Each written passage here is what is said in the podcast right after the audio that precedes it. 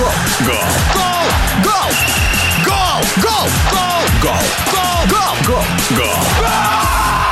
Голопом по Европам!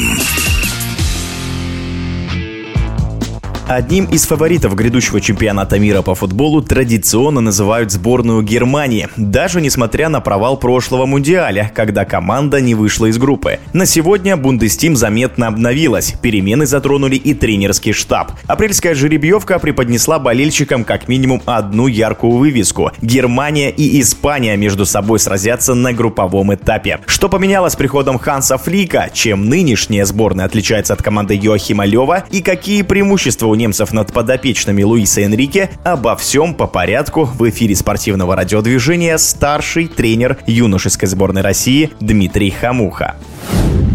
При смене главного тренера в национальной сборной Германии произошла смена поколений футболистов. И всегда в этом случае у футболистов появляется новая мотивация для того, чтобы проявить свои лучшие качества при новом наставнике.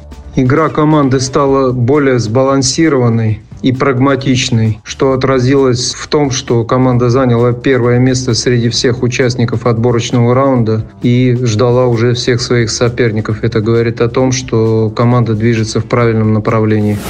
У сборной команды Германии подобралась очень хорошая сбалансированная команда, где есть очень опытные и мастеровитые футболисты, которые будут, скажем так, являться основой команды. Такие футболисты, как Нойер, обладатель Лиги чемпионов Рюдигер, Мюллер. Эти футболисты обладают всеми необходимыми качествами для того, чтобы повести за собой партнеров. Но и также есть молодые футболисты и среднего поколения, которые тоже обладают очень хорошим опытом, такие как Химих, Хаверц, Гнабри, Сане, которые будут задавать именно тренд в атаке, которые будут реализовывать те возможности, которые будут предоставляться.